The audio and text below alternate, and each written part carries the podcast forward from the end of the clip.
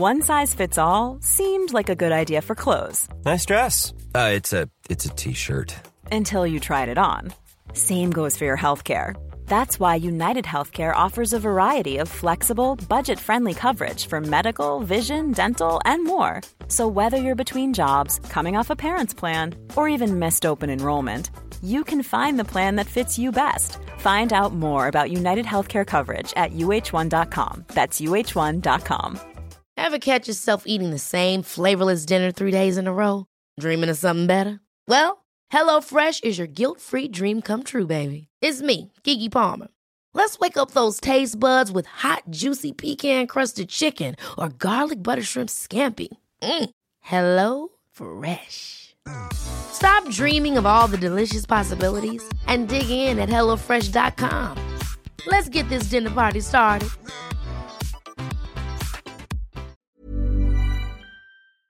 And still have like but there's people have so much potential Yeah. that when you put down drink uh, for a period of time that it, uh, you can blossom then you know Well, I just got a flash there. I'll share it with you. Go on. Do you know people talk about life beyond your wildest dreams? Yeah. And some people think that's a terrible cliche and everything. That's corny. But I realised I was about two years in recovery. I was in Dingle Bay at six o'clock in the morning with my two sons, and Fungie come up with a salmon in his mouth to show it to us. No way. And I'm out in the bay in a, a, a wet, what's it, a wetsuit, isn't it? Yeah. yeah, And with two sons, and they're only kids at the time. And I said, This is a life beyond my wildest dreams. And it, what a magical moment that was. that know. memory wouldn't exist if you were on the drink Absolutely. But it's the actually be able to appreciate it Something- because you're actually aware there's nothing in control of your head. Like when, when we're drinking, the only thing thoughts we have is drink, Yeah. more drink. Where am I going to get more drink? But when you're in recovery, you can actually see beauty for what it is. You can see the ocean for what it is, the Exactly. trees, Yeah. the leaves. It's beautiful, isn't it? Yeah. You know, and that's what, like, if anybody's ever asking me, you know, how am I ever going to enjoy myself again if I go up the drink? Oh, a, You see, it's something you learn. You know, beauty will start coming into your life Yeah. that you never, ever, ever knew. Like, peace I, of mind and yeah I remember when I was drinking and drugging, and say, for example, I went to the walk, and I was next to a fellow who wasn't drinking, normal chap or whatever. He turned around and said, "Jesus, isn't this beautiful?" I'd say, "Yeah, it's grand, it's beautiful," you know, but I wasn't really saying. Yeah. I wasn't telling the truth. Yeah. But today, when I see something that's beautiful, like Yeah. I'd, I'd say it's, it's absolutely beautiful because I can appreciate it. You know. you have a first affinity with Cork you have a first connection with Cork you have a lot of Cork songs or uh, songs by Cork artists how, like when was your first Cork memory or what's the first Cork gig you did or oh god. The first the first gig I did in, in, in Cork was with Planxty in the City Hall in 1972. And a lot of us think that that was the night that Planxty took off. We were playing support to Donovan, and we just took off that night. Yeah. But then I came back. That would have been 72. 1978, I was solo again, and the late Kenny Lee gave me my first solo gig in Cork. And uh, that was the start of it. And then I started connecting with people. There's a great guitar player in Ballyphehane called Nashi Comerford. And I did a bit of playing with Nashi Comerford and uh, Jimmy Crowley. And then I met Declan Sinnott and, you know, John Spillane and Ricky Lynch. And the great songs came my way from Cork, you know. I, I first heard uh, Jimmy McCarthy in 1979 in the meeting place in Dublin. He was in a band called Southpaw. And that's the first time I heard him singing Ride On. Hmm. And a couple of years later, I asked him, would it be okay for me to sing Ride On? And then all his other songs, The Contender, Bright Blue Rose, Missing You.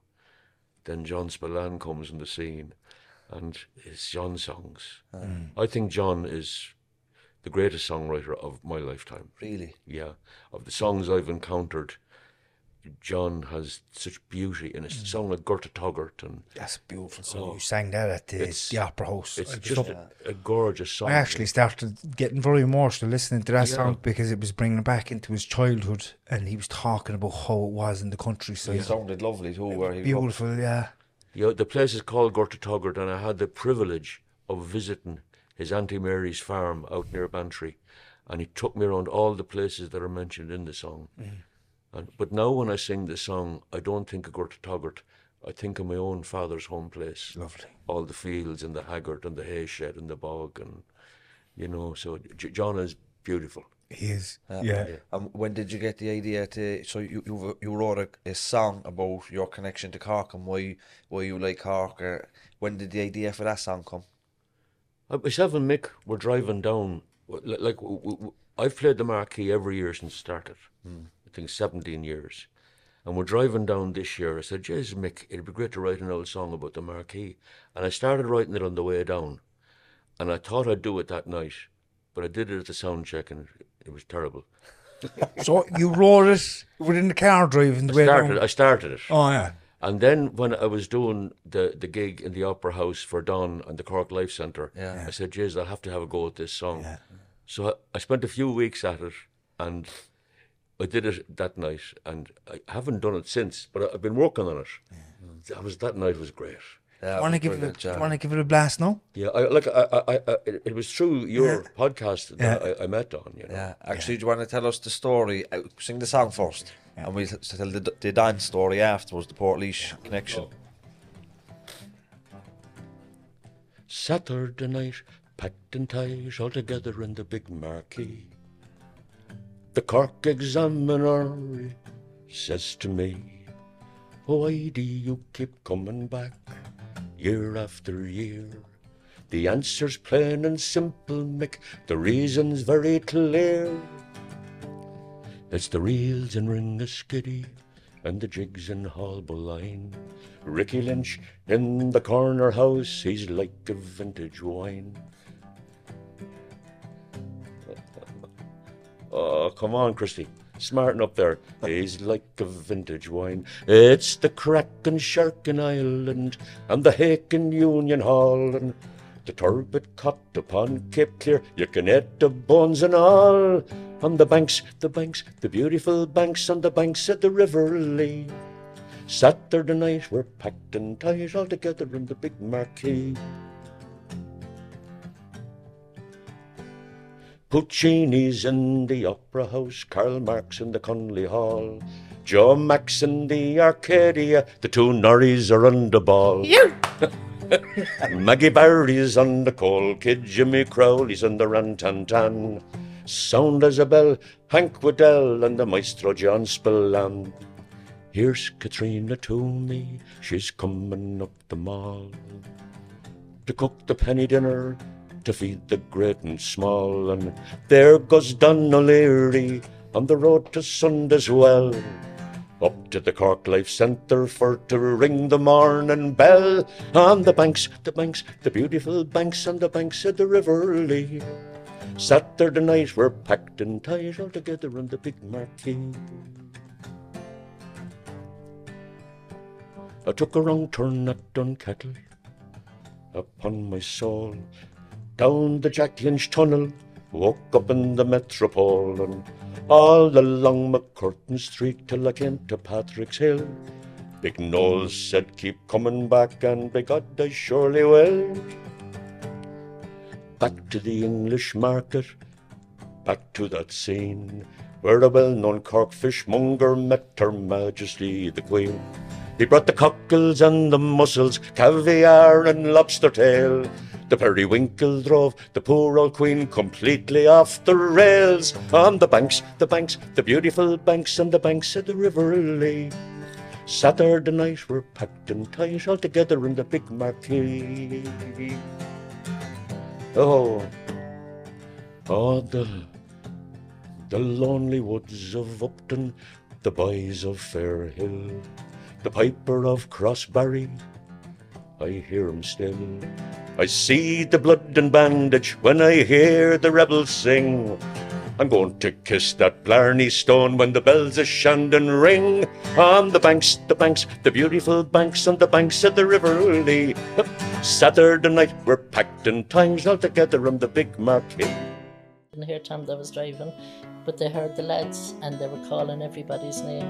And then if they couldn't see somebody, they'd cycle away and they'd come back. I have him, I found him. And then there would be a sigh of relief from everybody because everybody wanted to make sure, all the lads around the bikes wanted to make sure that everybody came through this. And that was just a remarkable thing to see the way that they worked so hard to make sure that um that everybody was seen to And they'd ask, Did you see such a person if they couldn't find them? But to see them pedaling away like mad, and they covered some serious ground on the bikes, and we just hit every place.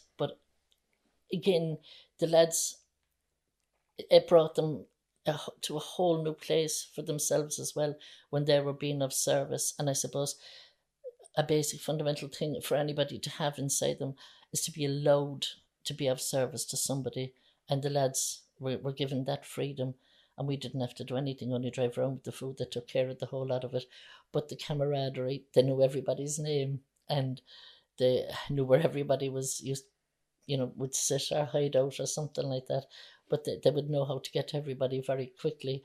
And um, you, they'd come back and they'd say, You better come down here and have a look at him, see, is he all right? They were very caring in the whole lot of it. And I saw like that when we have our new warehouse, I was saying, you know, I'd love the lads to, to be trained in as first responders because I saw such a great deal in them. And it was, I suppose, a privilege for me to see the lads just doing so well at this and what they were capable of doing. And when they found that their strength, you know, that they had to rely on each other to do this and that they didn't have to come back to me to say, is it all right if I do this or all right if I do that? I just said, do it. And they went off and they did it. And just to see that and to see how much they grew was just truly remarkable. Do you know the lads know that you're on about just to let our viewers know Yeah. the lads that were driving these mountain bikes were Yeah. were were people that were homeless themselves, they had addiction problems, Mhm. mental health problems, but we're all uh, in recovery. Yeah. You know, and they were doing well through connecting with penny dinners. Do you wanna uh, Well, tell us a little bit They're, about they that? were the lads from the recovery group. And when I was thinking of how to kind of look after the people that would be sleeping rough, I, I just it just came to me the bikes just in a flash or something, and then who would do it? And I said no better than the lads because they're a great sense of fun no matter what, and I know they would lighten the spirit for anybody because some nights would be out and the laughter was unreal, but we had tears as well. So it was the recovery group did all of this, mm-hmm. and what a job, you know. And like, I'd say they're only waiting now for the next crisis because they want to know what they'll be doing. They'll probably be looking for mopeds or something. But I uh, think uh, that that that point in time was captured brilliantly by um, Daniel Corcoran of Rollover Films. Can you remember we done that? We done that. Um, he just shows the Cork City in complete lockdown, and like what we what we forget about is people that are linked in with charities like yourselves, um, key workers, support workers. Everybody was gone home. Um, People still needed the support, and did. and and his videographer or videography showed a completely silent city and me narrating on it and then it comes to the boys and the bikes Yeah. with the smiles and the, and the dinners and I suppose that was poignant as well for me in terms of I was working with um on a team kind of collaboration between the Cork ETB, the Drugs Task Force, HSE City Council. There was about six or seven of us there. Um, any homeless person that had symptoms, they'd need to isolate. So we were coordinating the isolation, putting them into B and B's. If the B and B couldn't provide a dinner, we contact yourselves. The boys then were bringing the dinners up to them, and we were just trying to make it as comfortable as as we- could, so that they could isolate. Yeah. And there was some of them had success stories out of it. We were able to place people in better places afterwards than before they came in. mhm. You know, so like there's a lot. There was a lot happened over the was lockdown. huge- yeah, It was a huge effort. Even going to the, you know, to the hotels now and the B and B's with the food, and we went to a huge amount of vulnerable people, and we had one guard They used to go to a man his whose daughter lived in Holland and she couldn't get to to see she couldn't come home over the the virus and she was worried about her dad so she contacted my sister who contacted me and we said okay we'll check in on him and the guard used to go out ken used to go with a hamper to him and then ken would get the daughter on the phone and he used to watch the dad like you know he was in his 80s talking to the daughter in holland. But it was, there was a load of those stories and like the lads were doing it and they were giving people the phone if they needed for to, to, to ring somebody.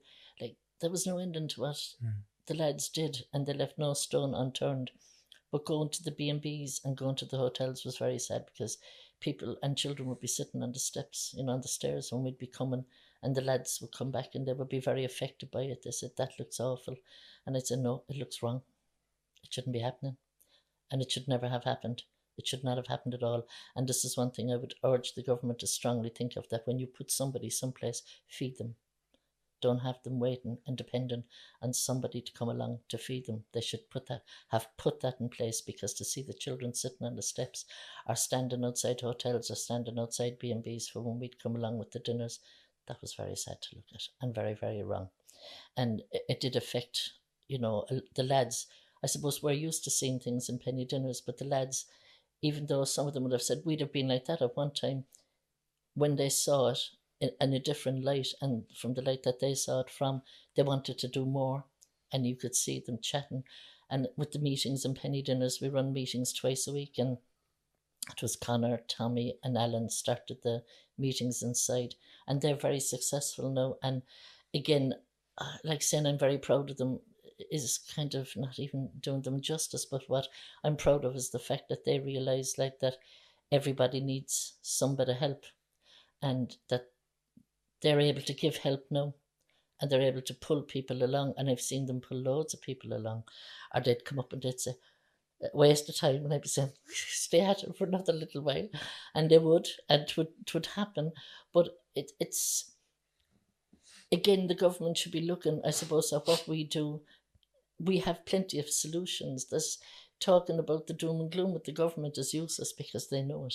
And they have letters morning, noon, and night from everybody about the doom and gloom that's in this country. And when I say that, it's just the hardship, the pain that many families are um, affected by. And of course, they might email the government or write to their local TD or whatever. So the government are well aware.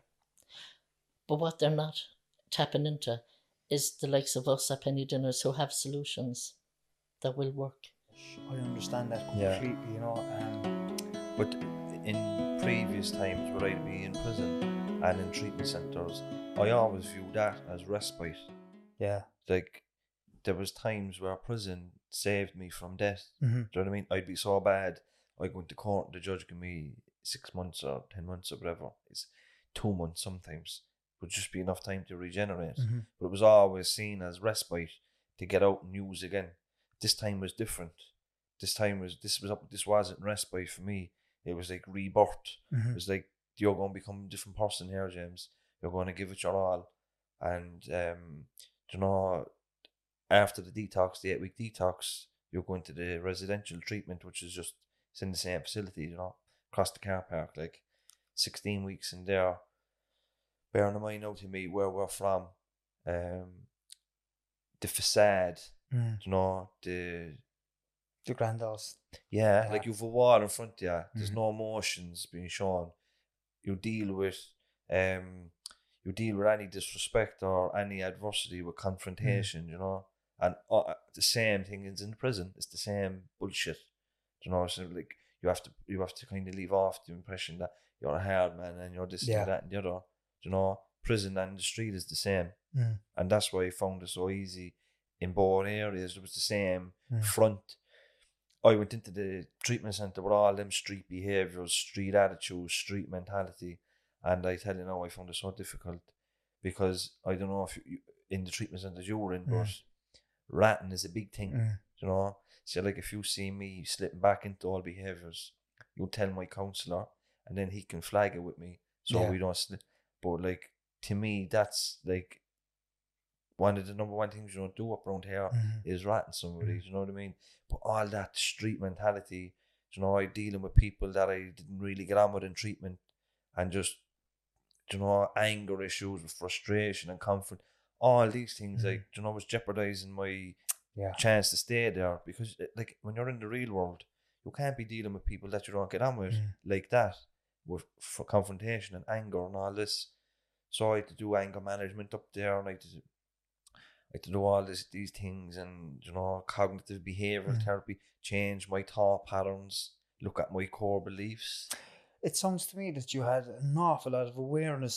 You were able to grasp these things initially, you know, which is fantastic. You know, it just shows how much Yeah, you wanted to get well. yeah. You know, But I remember when I was in the residential gaff about six weeks, right? I didn't open my mouth now in the groups and the sessions and stuff because I felt if I didn't say anything, he'd skip by me. You know what I mean? yeah, I know the feeling. Yeah.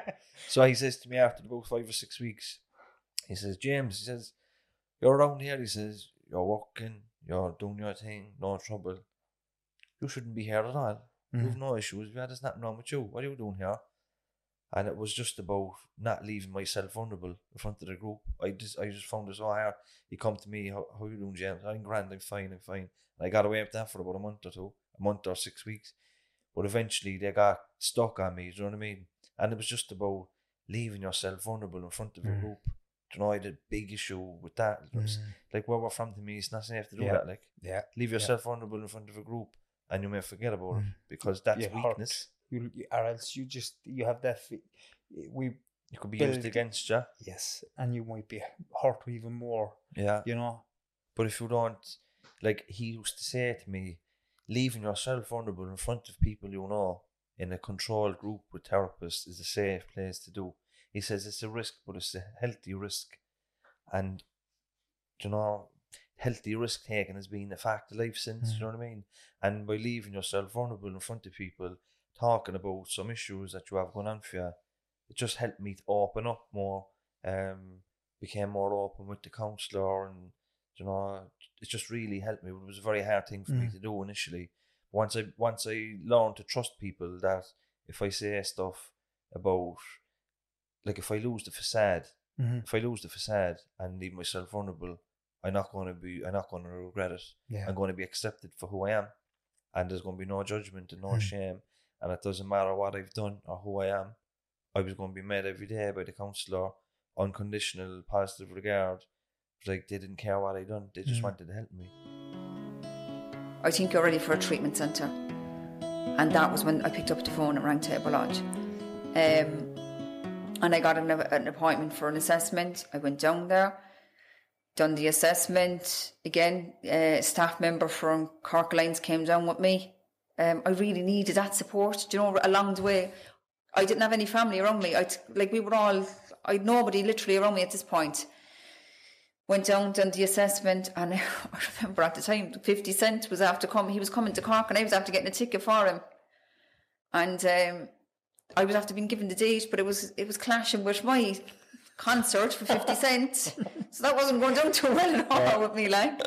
So I was saying look if I I have 50 Cent the concert is coming up. If I if I come in now well the date that they were giving me will you let me out then for tonight for 50 cent? I'll come back after the concert is over. And they were looking at me stupid. Phil, the woman that was there at the time, she was like, you can't do that. We can't. I was like, but you can test me. You can test my earrings. And they were like, no, you can't do that.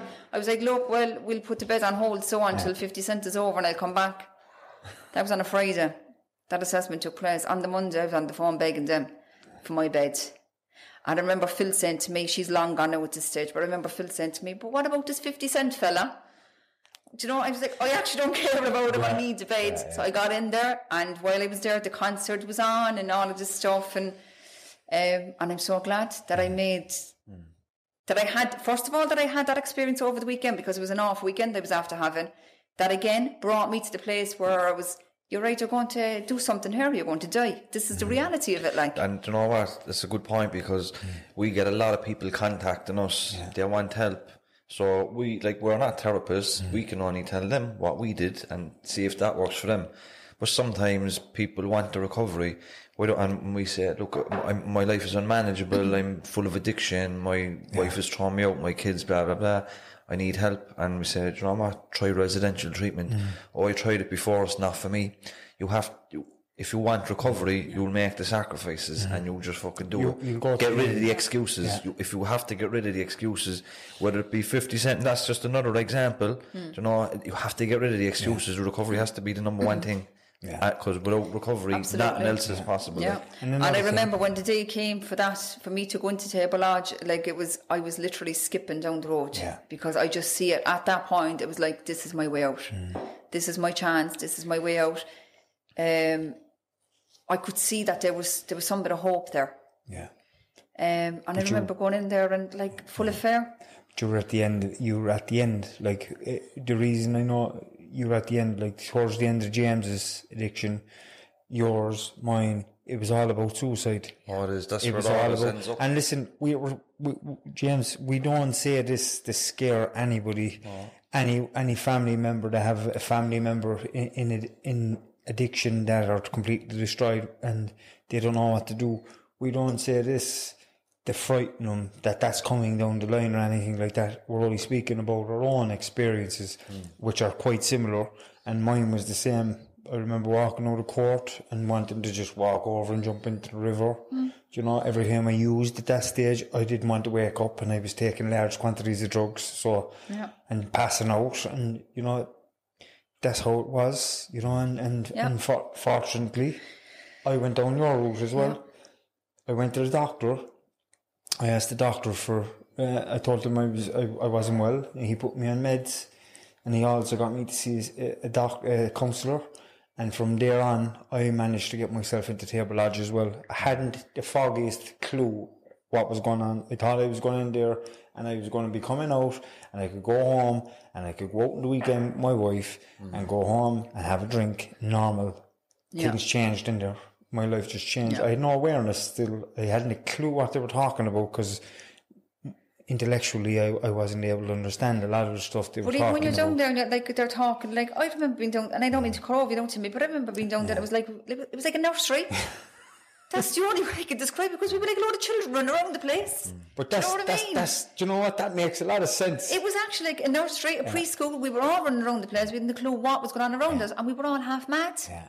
from the Makes addiction. sense. We were Ma- mental, like. makes a lot of sense because uh, what this is, is what I've heard and read is when people do stop drinking, they go back to the the, mm. the age that they mm. They they, picked up. started. You Yeah. know.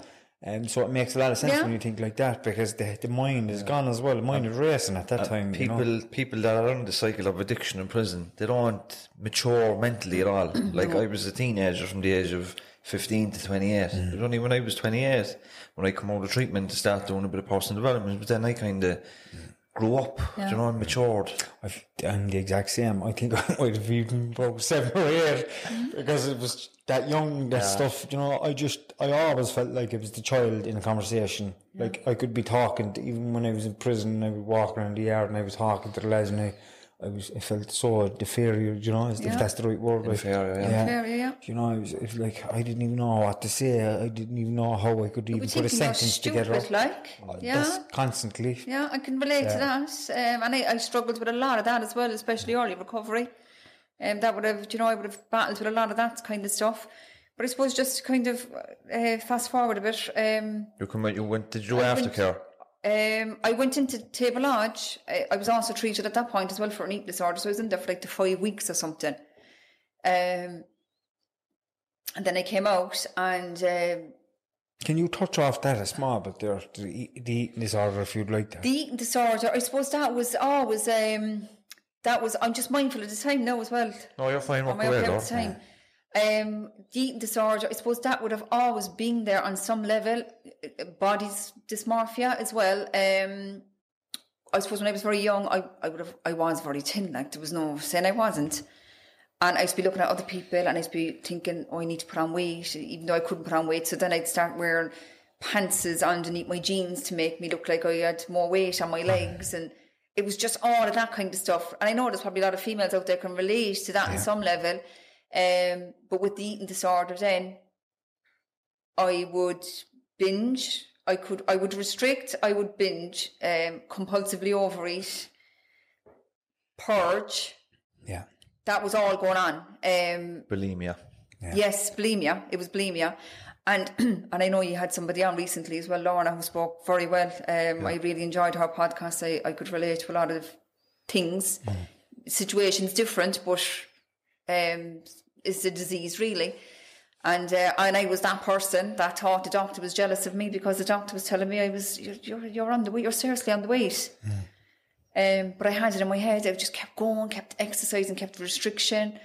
Um, and in the meantime, in the middle of UCC, with all of this as well going on, do you know what I mean? Like there was lo- like that that that part of it was really difficult. That part of my disease, the eating disorder, was really difficult. Is that something that followed you in early recovery when you got out? Yes, it did. It did follow me in early recovery. Um, I was consumed myself. I was consumed with how I looked and how I thought people saw me, and Um, and today, none of that matters. What people think, really. Um, It's just that feeling of inferiority, yes. like what Timmy spoke about. yeah. How does that uh, impact as a, a developmental trauma? In what ways does that evolve? Well, it creates. Uh, I would say that what happens is that, uh, and of course, sometimes that's transgenerational. That Yeah. people are bringing it together. Um, so that that actually gets us to think about what do we mean by trauma, and that's a very important question. And uh, Bessel, your friend Yeah. that we spoke about, Old Bessel Bessel. van der Kolk, Bessel would say trauma is not what happened in the past. It what it's what continues to be living in us, mm-hmm. and uh, be, we're living as if the past is still in the present. Yeah. So I would say that the question you're asking is so vital. Mm. How do, how do the circumstances around us generate trauma? Mm-hmm.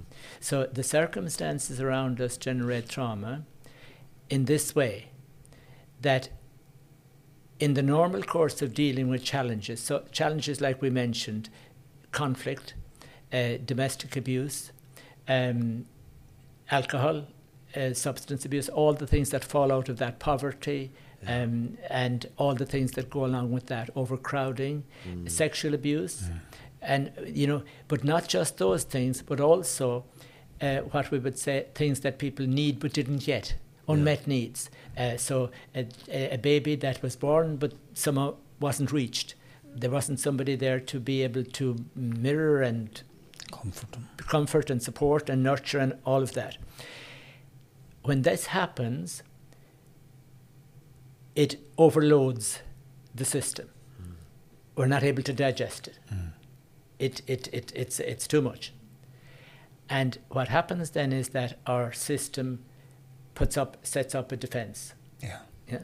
And the first defense it sets up is what's often talked about as fight and flight. Mm-hmm. We, we, we charge up and we either want to escape or we want to fight back. Mm.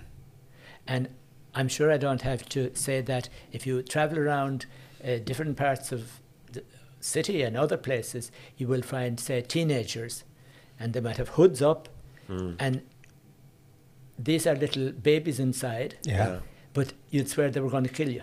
The demeanour that they Yeah, have is, right. is very angry. Because they have anger and they have fear, and the two are running hot together. And you have them inside in schools, and teachers know this well. And uh, I would be working sometimes with people from schools and you know helping them along with stuff. And they, they, the teacher would look at them and say, "Have you got your homework done?" No. Why? Don't you talk to me like that. And then you have It's just a trauma response. the trauma response is kindled and is ready to go. Mm. That You get out, and then they're outside and they're gunning for the teacher because the whole thing, their energy is up. That that fight and flight response is ready on the go if it's cultivated in their earlier life. Uh, like wanted. You know, and I remember I was like living feral in Hyde Park. Everyone was like looking for me, and I was sleeping rough and eating out of bins in the park, thinking no one will find me here. And then two cops found me and brought me back to the hospital. Do you know what I mean? But it took years of kind of therapy and treatment and getting the right support. How did you end up in the psychiatric hospitals in England? What happened there? Oh, I had a breakdown, didn't I? I ended up. Losing it. oh fuck yeah, like proper snapped one night, and I thought, fuck it, I'm gonna end my life. That's it, I'm gone. So I thought I'd climb a bridge in London, and I went up and climbed the bridge, and uh, it was one of the main transport links into into central London. So I shut down pretty much uh, half of that transport network uh, for the Greater London area. Um, ended up in a four-hour standoff with the Metropolitan Police. They thought it was like some sort of you know, initially I think they thought it was an attack and then they didn't and then I was like, Jesus, just and then cops be shouting, fucking jump and like all that stuff and then the negotiator was there and we just had a complete breakdown. And, I, and it was just because I couldn't Handle the emotions. couldn't handle the emotion, could, didn't love myself, hated everything about me. Um, I just wanted to escape from the reality that I was living in. Can And then the fella that got me off the streets in Dublin, uh, he gave me a job working in London. That's how I ended up over there. Do you know, you were actually dealing with all that shit, right? Without a substance or, or alcohol in your life, like that's what we've we Mm. would have used, and a lot of other people would have used substances and alcohol. Do you know to I block out would've- all that? I would have drank a bit, Nah. but I wouldn't have been like. There was no chronic addiction, like. No, I wouldn't. Need, I wouldn't have to wake up in the morning and have to do a bottle of wine just to get get to get the DTS away or anything like that. Very much kind of. I was a bit like a, a really mad roller coaster. There were days where I was just so happy and hyper, and everything's fine, and nothing's gonna happen, and you know, praise Jesus, all this shit, right?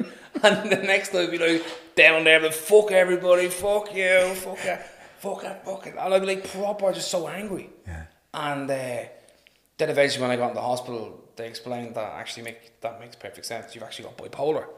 Um, they diagnosed me that and they put me on loads of meds, um, which didn't agree with me like at all because like some of the medication that I was on made me more chaotic and more, uh, yeah, just mad.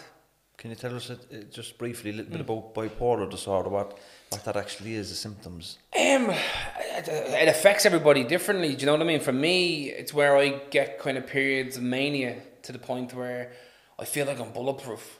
You know, like I'm just like chest down, like yeah, that's dead.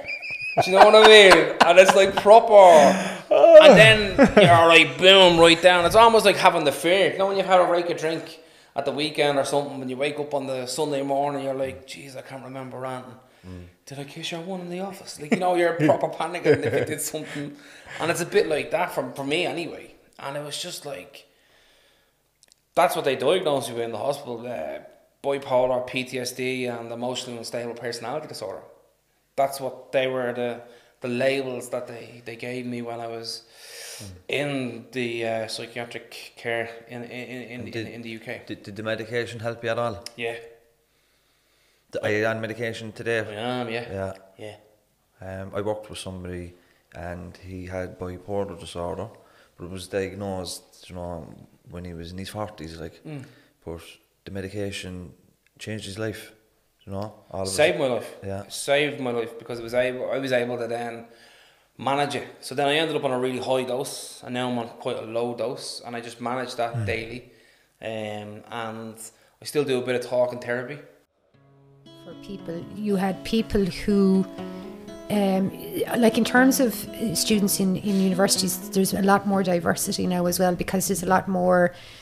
I- suppose people have started to realise that people learn in different ways. So you would have a, a lot of students who would be on the autistic spectrum disorder, and some of them it actually they enjoyed, uh, they much preferred the online learning because there was less social part of it. So they found it a, a little bit easier. There are students from low income families who need to work.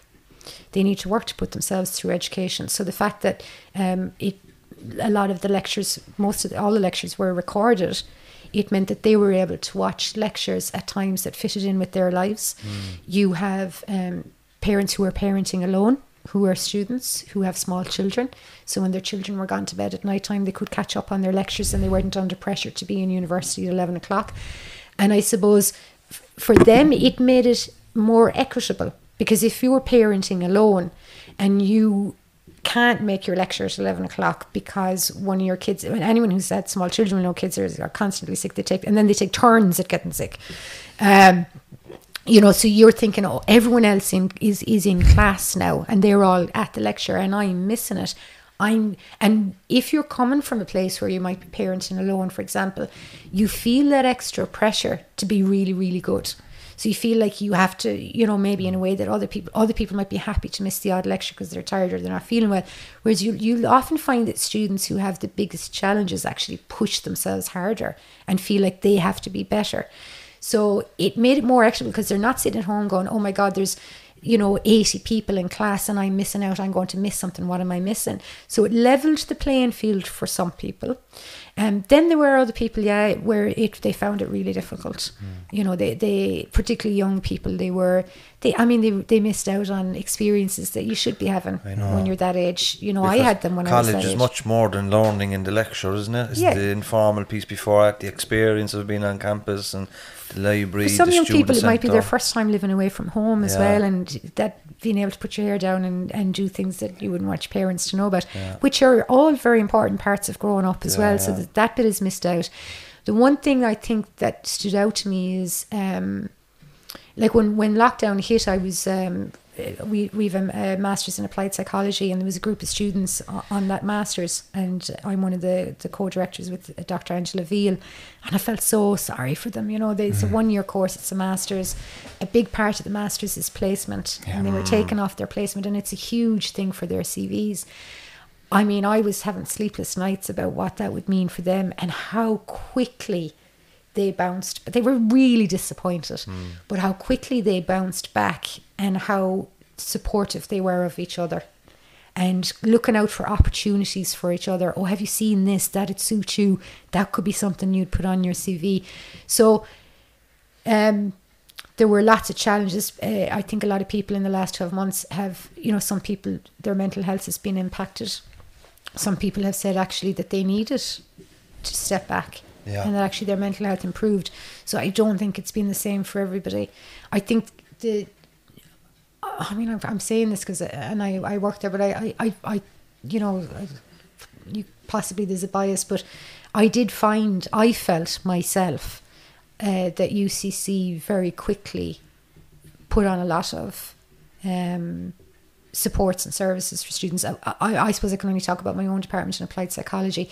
I know that my colleagues in applied psychology went above and beyond, and we were always on the like you know students would email us and they'd say they were struggling, and then we'd ring them and see what had to be done to put in place in order to support them. When you go to for our students in applied psychology, we want our students to get the best grades that they can get for them. Uh, no, we don't want students to be coming in and failing, and we want them to achieve their potential. Um, So, um, you know, I suppose I, I just know in our, in our own department, my colleagues, how hard they worked to try and make sure that everybody was looked What's after. What's your thoughts on the the students got a big um they got a lot of bad press about this PUP payment. Like there was a, a lot of media coverage around all the students that, that would have been working part time and getting 150 euros are now getting 300 euros on the PUP. And there was this idea that students were fucking raking in the coin because of COVID, you know what I mean? Mm. yeah, so, so it's not true. yeah, So if you were earning 150 euros, you did not get a full PUP payment. If you were earning 150 euros, you got 150 euros. Um, university is much more diverse now, and actually, in terms of the PUP payment, there's only a very small percentage of people on the PUP payment that are actually students. I have students who are mature students. They do not live at home. Um, they have been living independently for a long time.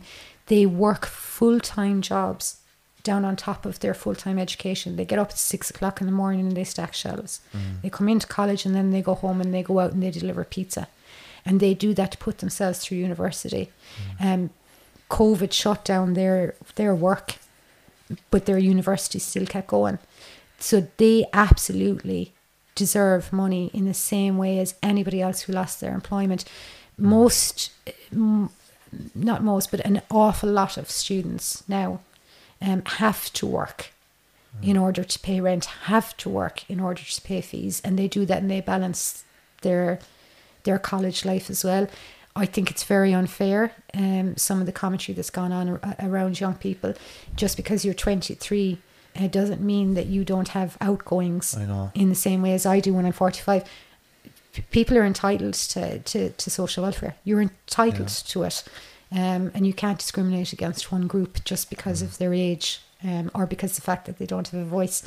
yeah, that's true, like, isn't it? But a very small percentage, a very small percentage of people on pauper students. If they kept my cell, I would have went back, but they didn't. And then I said I'd stay, then drawn everything back over, going to a different land and then this and that. So then I stayed, and um, so then a month later, my mother committed suicide, you know, Um, What was that like for you that time? it was tough, James, boy. Were you strung out at that time? I wasn't strung out. I wasn't strung out, but I was dipping and Dabbling, yeah. you know. Um, I never forget it, boy. I never forget it enough. So this is where my head was at. Officer opened my, my cell and says, um, oh, Thomas, come out there. The chief wants you. I says, Tom, I'm getting the job that I was looking for. And he goes, come off to Timmy's cell. And I walked over and I opened the door, seen him in tatters crying. And I just goes, I kind of knew straight away, James, no, I, whoa. And they said, stay there. And I says, no, I'll go back to my own cell, you know. Um, and I did, but it was tough. I went off the rails then. I says, Dave, and then, you know, we got down to the funeral and um, seen my mum for a few hours. We didn't get to the funeral to see her lay to rest. And when I got back, boy, I was there saying, they wouldn't do that for me, no, I'm doing nothing for them. You know, and then and then I just went head for leather on drugs, you know, I, I was badly strung out in there. I was heavily, you know, I was up to everything. Do you know when at that time, Timmy, Mm. you're grieving for your mum inside? Are you worried about your brother then as well? Like, are, Yeah. are you detached from it, or how do you? Um, no, I, it, like I was, I was dealing with my own stuff, you know, because I had a lot of regret as well. Because myself and my mother didn't have too much of a relationship uh, at the time, and I was fortunate that the night before she took her life, it was her birthday. She was, it was her birthday on the second, and she took her life on the sec, the, the third. And she rang Tommy, and Tommy was talking to her inside in the class office on the landing, and uh, I was just mattered to be passing the landing at that stage, and and, and Tommy calls me. He says, "My mum's on the phone. I go over and say hello to her." You know, um, my mum. I see what was after happening was my mum was. Um, me and my mum we were going through our own stuff, you know, um, and she she was she was she said she was seeing a counsellor and, and I was seeing a counsellor as well, and I was I was dealing with a lot of different issues, you know, and, and, and I wasn't in a great place to be honest with you, you know, and um, I spoke to her on the phone, and, and you know she was I said, "Mum, how are you getting on?" And uh, getting emotional. Yeah. Take your time. Right, I says, "How are you getting on?" She says, "Um, I'm seeing the counsellor," and uh, that was that was a big deal for me. You know, but You were both on your healing journeys, like. Yeah. but I didn't. Throw us over the box of tissues there, Sean. I didn't. Sorry, lads. Oh boy. Find her. I didn't realise that it was it was Yeah, going to yeah. be the fucking last day we we the hero, you know. But because of because of the, the guilt and stuff I had from not having a relationship with her at the time, I wasn't able for it because I was in a bad way. But my own, my own mental health, mm. I was destroyed. You know, but At least you got to say hi to her, like. it was good to have him on the landing. do You know, he, he, even though he was breaking my heart half of the time, I was running around the landing like trying to chase him to to get him up to A and fucking to get him up to the school to get him off the landings and stuff. You know, it was it was a difficult process. You know, um, but like everybody loved him. I knew there was never going to fucking be anybody go near him or anything like that, but um, he was loved. You know, he got on with everybody, and, and we ran a, a, a really it was a mad landing. How we got it, but uh, we got on with all the lads. I was doing my own thing, you know, and and there was one thing that always kind of always stood to me, and and it was it was told to me inside me before be- before I went into prison, and it was like Timmy, um, just always remember one thing, and and they said people, places, and things, you know, um, and and and, and I didn't understand what that meant, people, places, and things, and they said to me like. People stay away from people from your past. Stay away from people who are caught up in addiction and stuff like that. You know, places. Stay away from pubs. You know, and, and things. Stay away from things that will get you back into the same kind of bother. You know, behaviors and stuff. And that's what I live by every single day. I'd say people, places, things. People, places, things. Pe- and like for me, that was a big deal because, like, I had Tommy three cells down on the landing for me, and it was like I had to stay away from my own brother because of, of, of, of him dealing with his own shit. no, in, in addiction, and uh, it was difficult, and it was a lonely, lonely fucking place to be honest with you. But it was the best place for me at the time, Mm. you know, and and um, even for him, you know, like. I, I was offered an open prison after fucking 12 months or whatever, and I declined because I, I needed to be there because I was getting a lot of help off the psychologist uh, on the prison, the counselling. I was doing I was doing my junior cert in the in, in the school, a lot of personal development groups, you know, and, and I and I was in the, the right place at that time, you know. But um, it was tough for me. It was tough on the landing, you know. And then John Paul came up.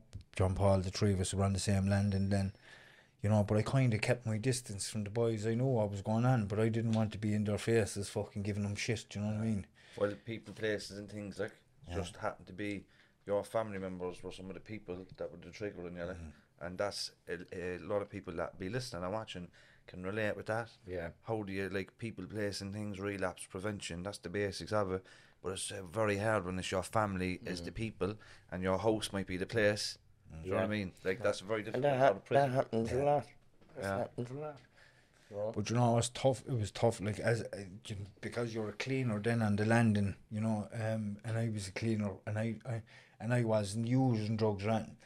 But a fella might call you and slip something underneath the door and tell you to drop it to another cell, and you say, "Fuck, hell, that's completely against." But if you don't do that, then like you'll be getting yourself into trouble in the cell in the in the prison. You know, there was things like that. You know, but I just done what I had to do. You know what I mean? And through to it. get through it, like and. Uh, So, do you know things? Obviously, your, your mother passed away. You're in and out of prison. The addiction is getting worse. How did you manage to get into recovery? You know, like um, it was all around me, James. It was all around me. My family, my friends, everyone. I was like a lone soldier by on my own. You know, uh, isolated, everything, um, and it was just hitting rock bottom, James. But hitting rock bottom, things were. I, I'll never forget it. But um, it was cr- around the Christmas, yeah, and. Uh, me and another fella, we were staying in uh, Nordy Owens jail. Mm. Don't you get go in the gates there? There's a little like a security hut, but it's an old, old building. Yeah. So we were in there, um, and around Christmas by and in tatters. I remember? Don't, as you know me, I'd always have me good clothes on for Christmas Day and and what have you. But um, I was in I was in there, nowhere to go. After pushing everyone around me that loved me away, pushed them all away, but they, they couldn't deal with me no more. And uh, I remember being in there, by, and I never in my life felt so lonely. So lonely, but I, I just wanted to die. And that's where it comes to with the needles. So I remember taking a few tablets, and and uh, a lot of fellas would have them dread of him. You know? um, and I tell them, put it in, wanting to go over, wanting to die. That's where it was. And uh, I remember when he put it into my hand, and he was, no, no, I'd be fucking killed. No, no, fucking do it. And he done it, and I'm there like that. Am I going over now? Will I go over now? Nothing happened. Another fella came up, and I got him to do the exact same. That was two of my first times, you know? Do it, do it. Nothing happened. And, and then I done it once or twice after that. Similar things, wanting to go over, wanting to die. And I just, I had enough, but I had enough. I couldn't, I couldn't keep going on. I couldn't take my own life because I was afraid, afraid of it. I, I prayed not to wake up next morning. I'd know how many nights praying to go to sleep and die. And it was game over. And um, I was in Arbour House. I was on methadone, and I- I went from Arbour House to Blackpool, and then I went from Blackpool to George O'Mahony's uh, surgery, and I did doctor up there, and I says, look, I, I want to get into treatment. Give me urines. I'll ring them. You, I'll ring them with you. Rang Francis Farm, and rang her with me. Give me four urines, and we'll have you in as soon as I actually done it that time. I done it by uh, previous before that. I tried to get in there as well, James, mm. and I done the orines, done everything. Came, they rang me and said you're going in Sunday. I couldn't handle it, James.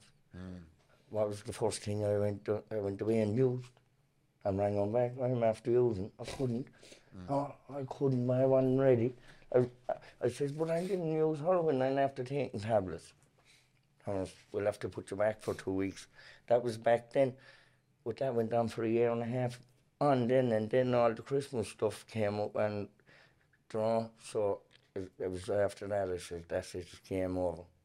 I remember you rang me a few days before you was out to go in, Mhm. and uh, if you if you would ask me straight up, would I have believed you would have sustained it?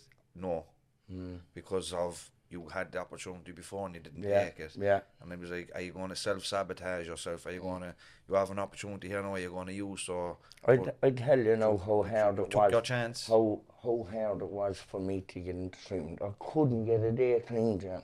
I could not get a day clean. You know yourself. You you've been there, especially around heroin, and I could not get a day clean, and um, I I was given bogey orange, you know. But that that's the only way, and I I was drawn the way you're, you you'll be very clever mm-hmm. in ways to get around things on heroin. You'll be professional. like. So I bought myself a mug, you know, the coffee mugs, and I'd have it with pipe and water. So by the time I get from Knocknaheeny down, I'd have the piss inside in that. Keep it warm, like. Keep it warm, yeah. And I'd go down, and just before I go in, I'd be taking out the, the urine. I'm sure there was times she was burning my hands and all by taking the urine. It was that hot. so it was. A bottle of tea. and, and I kind of think she knew I needed it, but but I just could not get clean by. And uh, I remember giving the phone, and she goes, "Congratulations, congratulations. Um, we, we- we'll we'll give him that now, and we'll get the thing." And uh, I used up to the minute, James. Used heroin up to the minute that I knew I got the phone call that I had three, uh, I had a week, Yeah. I had a week To get it out of your to system. get it out of my system. And what I had to do was get tablets for the whole week. I was on my own medication to go in there, but I just bought every tablet I could Yeah. trying to take me away from the heroin. Yeah. And um, I remember I was so out of it all week that no one thought I was going to make it. No one, no one thought I was going to go. I'm out of my head now, round the place, getting arrested the night before I went in. I remember get, I remember going into the gas station after doing something in town and uh, getting arrested. And they brought me up. I was saying, please don't lock me up. I'm going to treatment in the morning. They were probably saying, you heard this fella? You're out of his fucking head. Mm-mm. But uh, they left me out. And one of our friends, Sean, I, I was outside, outside Sean's at 7 o'clock the next morning, out of me natural mind on tablets. Out of it. And um, he goes, Tommy, but oh, loom. You all right? I was on death's door. He goes, Am I wasting my time going up here? I says, I'm telling you now, there's no heroin in me. It's all tablets Everything else but everything else but and um he goes right right come on I went into the back of his car but I was in the back curled up in the back seat and uh, up the road That was the start of it. that was the start of it boy that was the start of it So it's called living on the streets, yeah? Bear with me now, no pressure.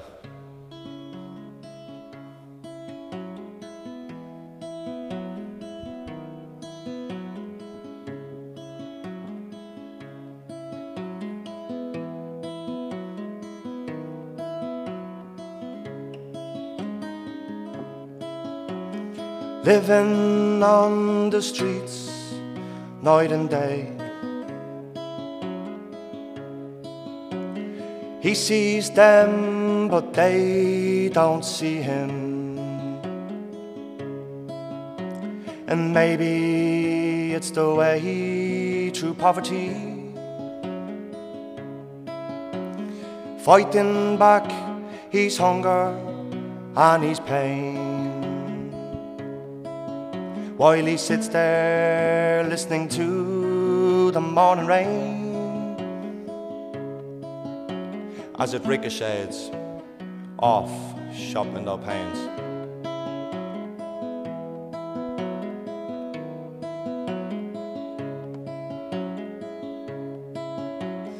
People passing by, heads held high.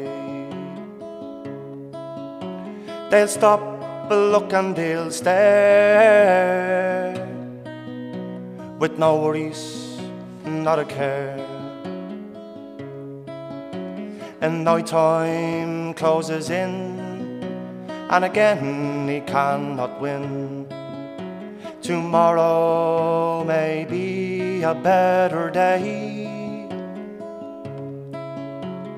Living on the streets is no price to pay.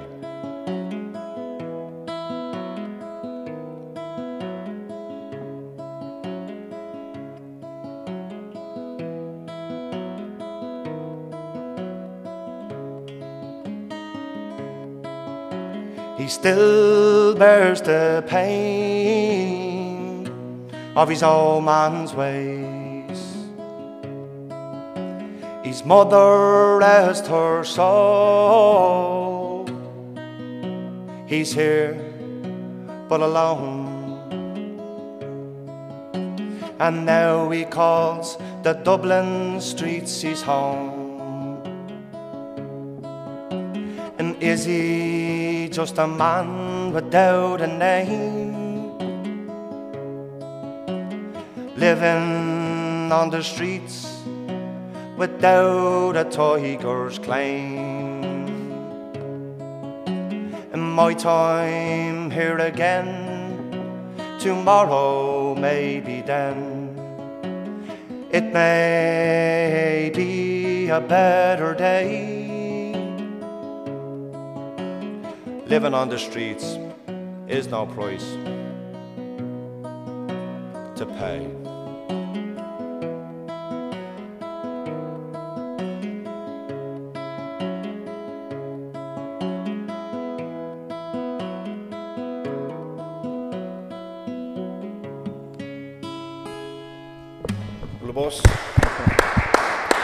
Paddy. living on the streets anyway, yeah. Wrong, Paddy. I was thinking of Damien Dempsey. Yeah, the hand was the hand was locking up there. I get, I get, I'm still um, I'm still a novice when it comes to like, you know performing in front of You people. actually, for somebody that's playing the guitar for the length of time you are, you're actually very, very good, Yeah. and you have a very, very, very good voice. I appreciate a few people. Look, a lot of a lot of people have been saying, "Paddy, keep it up. You're very good." But you know, when you hear yourself back, like I'm sure, you know, when you first set up your podcast, you're like, "Do we really sound be like cringing. that?" yeah, do we really fucking sound like that? Yeah. But no, much appreciated, much appreciated. But you know what? We were on the Late Late Show a couple of weeks ago, Mhm. and uh, we'd fun. You know, we were relaxed and we were confident. But a couple of years ago, when we started out, it would have been a way different. But just a bit of self-acceptance. Thinking, you know what? I am who I am. Fuck it, isn't it? That's what. Yeah, that's and one if thing I enjoy it, yeah, just yeah. that's it. Like, There, a couple of months ago, there was a talent show up in the up in the church, and uh, usually I'm just used to singing in front of four or five prisoners in the cell. But there was a whole bleeding group of prisoners up there, you know, and I sang four songs. I sang Ride On, a song that I wrote for my daughter called Christy, Christy Moore is a big Christy fan of the podcast. Ride On, yeah, I love all his stuff. My dad would loved him, he loved all that, Yeah. loved him. Um, so I sang that one, Living on the Streets, um, Yellow Feathered Birdie that I wrote for my daughter, um, Zombies. Um, what was the other one I sang? What was the other one I sang? Zombies, Yellow Feathered Birdie, Ride On, and On the Streets. Yeah, them four songs. And what- after that, I didn't even know I was at getting a standing ovation. Mm. But everyone was like, Paddy, I'm bleeding deadly. But, you know, I suppose every musician. Um, You wrote a song for your daughter. Uh, yeah, I wrote a song for my daughter called Yellow Feathered Birdie, yeah, yeah. Has a, like a little whistle and all in it. Look, Do you want to sing it? Um, I've no plectrum. Do you need a plectrum? Or is it a Yeah, I picking or, a- or, or No, there's no pick in it. There's, um... I Even don't a taster. If you had a taster of it. A taster? Okay. So. There's a yellow feathered birdie that sings all night long. And he sits in the garden from dusk till dawn. Oh, I don't know where he's from, but it seems he has no home. I can tuck you between my blanket for warmth. Because I know, oh, I know, I know how it feels to be alone. Oh, yellow feathered birdie, it's maybe here you belong. This yellow feathered birdie, he makes me feel young. And while we play in the garden, oh, he'll chirp out a song. But it seems he has no one, no one else for his love song. Can you tuck me beneath your feathers? We'll go. We can sing some soothing songs. We can sing them all day long. Oh, yellow feathered birdie, won't you sing me a song?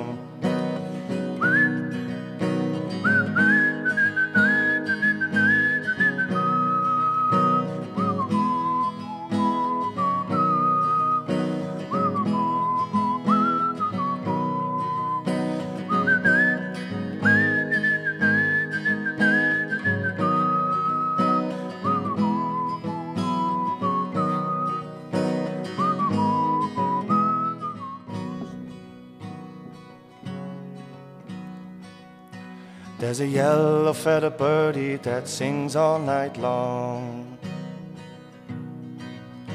And he sits in the garden from dusk till dawn. Oh, I don't know where he's from, but it seems he has no home.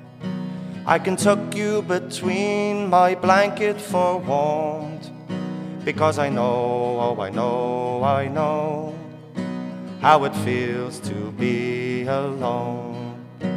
Oh, yellow feathered birdie, it's maybe here you belong. This yellow feathered birdie, he makes me feel young.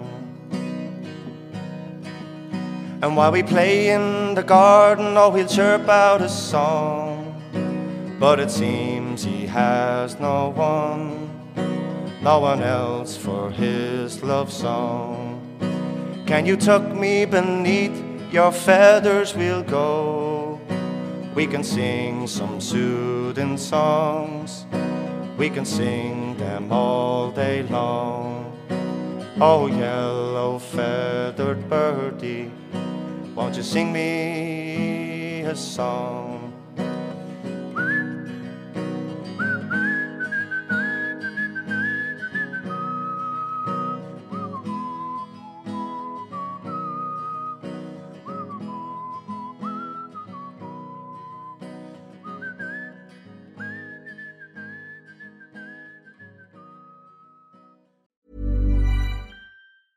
Hey, it's Danny Pellegrino from Everything Iconic. Ready to upgrade your style game without blowing your budget? Check out Quince. They've got all the good stuff shirts and polos, activewear, and fine leather goods, all at 50 to 80% less than other high end brands. And the best part?